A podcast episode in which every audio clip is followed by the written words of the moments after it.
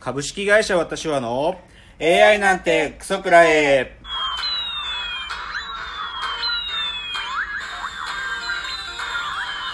群馬が生んだ怪談時株式会社私は社長の竹之内です。カルチャー修行中2代目アシスタントの箕浦です。この番組は大喜利 AI を開発する株式会社私は社長の竹之内が AI のことなんかお構いなしに大好きなサブカルチャーについてサブカルリテラシーの低い社員に丁寧にレクチャー言い換えれば無理やり話し相手になってもらう番組です。ということで第35回、えー前回は箕浦さんが本職の研究のために、えー西表島に行かれてのお休みでしたけどどうでしたか西表は？あ楽しかったです。あのあったかったですか？あったかったですか？いやなんかそれが初日が東京よりも寒くて。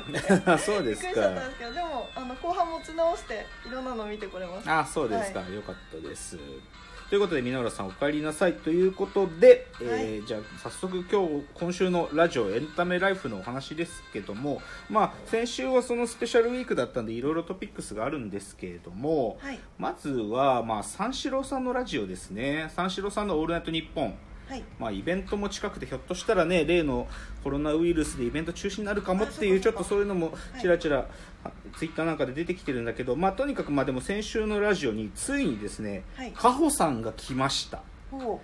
でこれはね小宮さんがずっとカホさんが好きだということをずっと公言している中で カホさんが来たんですよ。ですか。カホ来たって感じだったんだけどうんうんうん。で先週のでもメインのゲストは R 指定だったのよ。ででで R 指定がなんかカホさんが来てマジで照れて なんかかっこつけてねなんか韻を踏みますよとか言ってでなんかカホで踏むとか言ってすごいもうなんかこれもらったら僕カホにしますよとか言ってダジャレじゃねえかよっつって そうだから本当ねもうダメだよね。大阪マン。全然ダメダメだった R 指定が。かっこ悪かった。でまあそのカホさんが、まあ、なんで来たかっていうと、はい。その島本理生さん原作の「レッド」という映画が、まあ、先週公開になって、まあ、僕これ見てきたんですよ。えでね結論まあ言うとね うーんまあまあ うーんって感じ。まあそのカホさんが綺麗だしであとカホさんはやっぱりどこかのタイミングでこう少しこうやっぱり影があるなんていうか役柄っていうのを演じることが多くなったっていうのまあそれのまあなんていうか一つの到達点という感じで。うん。でまああとまあ相手役というかねそのカホさんと一緒にこう、まあ、不倫関係になっていく妻夫木さんなんですけどあ妻夫木さんもやっぱりねあの悪人とかのタイミングからこうちょっとうん影がある役っていうのができるようになってきていいなって感じだったっていうのがまあ感想ですかね。うんじゃああとですねカーボーイですね爆笑問題カーボーイ。はい。で、まあ、先週はゲストで神田松之丞改め神田伯山先生が来たんだけどね僕ね、まあ、そのラジオもまあ超面白かったんだけど僕ね、本当にもうここ、まあ、2週間ぐらいその要はあの松之丞改めですね、はい。大名跡である白山を襲名された神田伯山があの YouTube で神田伯山 TV っていうのを始めてるのよ、でこれねもうその襲名披露興行であの新宿の末広亭での10日間、で今浅草園芸ホールで、まあ、昨日5日目が終わったのかな。だからそれで毎日更新してんだけどねこれね僕ね毎日見てる。大好き。そうですか。もうねこのの襲名公演で、まあ、工場でいろいろ来てくれるんだけど、まあ、それこそね師匠方がまあ来てくれたりとか、まあ、鶴瓶師匠も出てたり。で爆笑問題もね確か末広亭の4日目だったかな？爆笑問題も来てて。で工場毎回やるんだけどその工場がまたいい感じなんだよね、へー。なんかすごくアットホームっちゅうか、でまあそれであの白山と、まあ、同世同期で成金っていうのをやってたからね。あの2つ目ユニットで成金っていうのをやっててうん。でその中で一番最初にあの真打ちになったのが竜亭こちらくさんでん。だからこちらくさんなんかが出番がないのにこう来てくれたりなんかしててね。もうねその後もう白山神田白山 TV 見てるだけで超幸せな気持ちになりますよ。だからねすごいぜひおすすめ。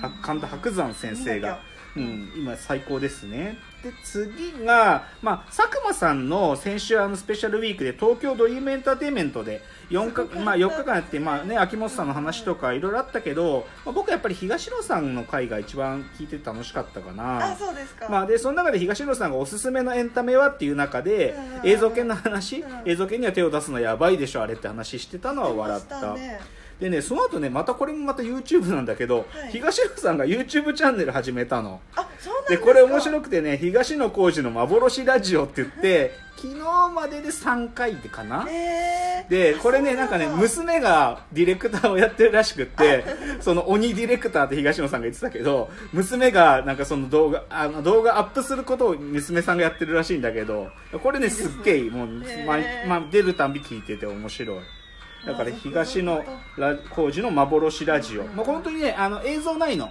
お音声だけ。ねうん、東野さん。のラジオって感じでやってる。っていうのが良かったかな、まあ、あと先週の話にちょっと関係すれば岡村さんの「オールナイトニッポン」にあのゲストで浜田岳さんが来てて金八トークしてましたね。タイムリーです。そうでまへあ浜田岳さんがその最終回の時に言われたので金坂本先生から「私はあなたのことが嫌いでした」と言われたっていうそのシーンにはいまだに分かりませんと。やっぱり金八先生は浜田岳さんの芝居に嫉妬してたんだろうね。っていうのがまあ分かったことかな。まあだから先週ちょっとラジオの話題多かったんで、まあぜひまあね違法アップロードもしくは ラジコで聞いてみるのをおすすめします。ではここからはミノールさんの持ち込みコーナーに参りましょう。クソメイツの宿題。えーこのコーナーは2代目アシスタントミノールさんの持ち込み企画です前回第52回の放送で竹之内のサブカルトークの中からこれはと思うもの聞かれてもいないのに宿題として振り返るコーナー。ミノールさんの1分のスピーチの後竹之内のコメントと採点があって終わります。ではスピーチ用意。前回のとっても嬉しいニュースポッドキャストアワード。ポッドキャストファンとして推し番組を紹介したい。それは「こんにちは未来テックはいいから」この番組ではニューヨーク在入在住のジャーナリスト佐久間由美子さんとワイヤード日本版の前編集長の若林圭さんによるジャーナリズム視点のカルチャートークが展開されている。過去の放送からハイライトをいくつか。第20回メディアの中立性について。えー客観性の高い報道はあり得るけれど思想的に中立な立場での報道では報道はありえないのではないか。また、えー第23回「愛国心って何だろう？示談の続きは何だったのか」えーワールドカップ決勝の勝ち負けよりも大切なものがある。ということ。良いのは、えー情報豊富であり情報量豊富でありながら2人がたびたびうんと黙ること。主張が、えー完成しきっていない。ジャーナリズムの過程を観察できる貴重な番組だなと思う。はい。はい。ということで、まあ、こん今回はポッドキャストについてですね、はい。まあ、ありがたいことにそのジャパンポッドキャストアワードなるものにあの推薦いただいてこの番組もなんていうか最終選考に残った60選みたいなのに選んでいただきましたけれども。そうそのさらに20にも残ってるやつなんですよ。あそうなんだ、はい。これ残ってるんだ、はい。まあそれ残るだろうね。これ面白そうだもんね。聞いたことありますか？いやないない。今知っあたワイヤードの若林さんって今何やってらっしゃるんだろう？あ今独立されてでなんか自分であ自の分でなんかものを書いてるのかな、とか組織へを立ち上げらえれて。るそうなんだ。面白そうっすねこれね。うーん。いやなんかジャパンポッドキャストアワードなんか僕もあれなんかその連絡をもらってから初めて知ったんだけど、え。なんかやっぱりまあラジオトークだけじゃなくてもね他のところでポッドキャストというかあの音声コンテンツ出してる方はこんなにいらっしゃるんだとあつくづく思ったね。だからまあうんポッドキャストカルチャーがねちょっと日本はまだアメリカとかと比べたらとか中国とかと比べたらまだそんなに来てないって言われてるけどでも中国はねヒマラヤってサービスシマラヤヒマ,、まあ、ヒマラヤっていうサービスがあってそれなんかはもうすごいっすよ。もう何億人4億人ぐらい使ってるんだと思うんだよね白いですね。そうだからまあちょっとそういう音声コンテンツカルチャーっつうのもねだから多分いろんなこうタイプの音声のコンテンツが出てくればねなんかもっと裾野が広がると思うんでこういうプロプロっていうかね物書きのプロたちがなんかこういうことやってるっていうのは面白いと思うんでね。なるほどいいんじゃないでしょうか。まあ今日僕も知らないやつだったんで、えー、89点ですかね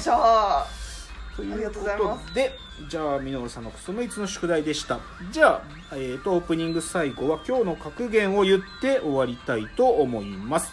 今日の格言マッスルは2.5次元だ。by スーパーササダンゴマシーン。アット鈴木県ドットテクストイベントということーでね、えーこれね僕結構衝撃を受けました。この先週末、はい。えーっと先週末か日曜日だったかな、えー、と日曜日に、あのー携帯大喜利の作家さんのですね小笠原さんという方と一緒にですね、えあの笹団子さんがトークイベント出るっていうのがあってあそそれがねこのこの白と黒とハッピーっていう純烈物語っていう純烈さんのあのはいまあなんていうかインタビューとかをあのまとめたこの鈴木健ドットテクまあ鈴木健さんっていうまあプロレスライターでもありあのまあこういう物書きの鈴木健さんのやつがあの巣鴨のですねまあ有名なプロレスショップの東道館ってところでうんあの笹団子さんをた対談相手ででで笹団子さんもこの本の中ではい。あの解説を書いてるのよ。ああそうまあ、純烈のリーダーの酒井和義さんはもともとは酒井さんのマッスルって興行に出てた方ですから、ええはいはいはい。っていう意味でもここで関係性で書いてるんだけどそれでね笹団子さんがそのトークイベントの中でマッスルは2.5次元だってこれどういいううことですか？これでも面白かったよ、なんかそのなんかそその酒井和義さんが最初にデビュープロレマッスル出てきた時に、はい。最後に負けたのが刀で切られて負けたらしいのね。でなんでプロレスで刀で切られるということが起こるのかという話になった時にいやマッスルは2.5次元だから起こるんですっつって刀剣乱舞みたいなもんだっつって。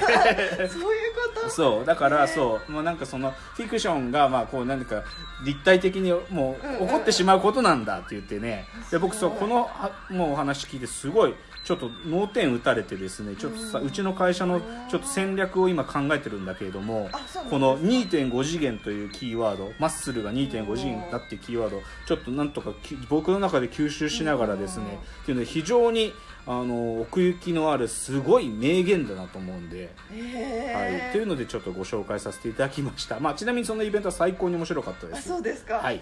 ということでじゃあ、えー本日のコーナーに入っていきたいと思います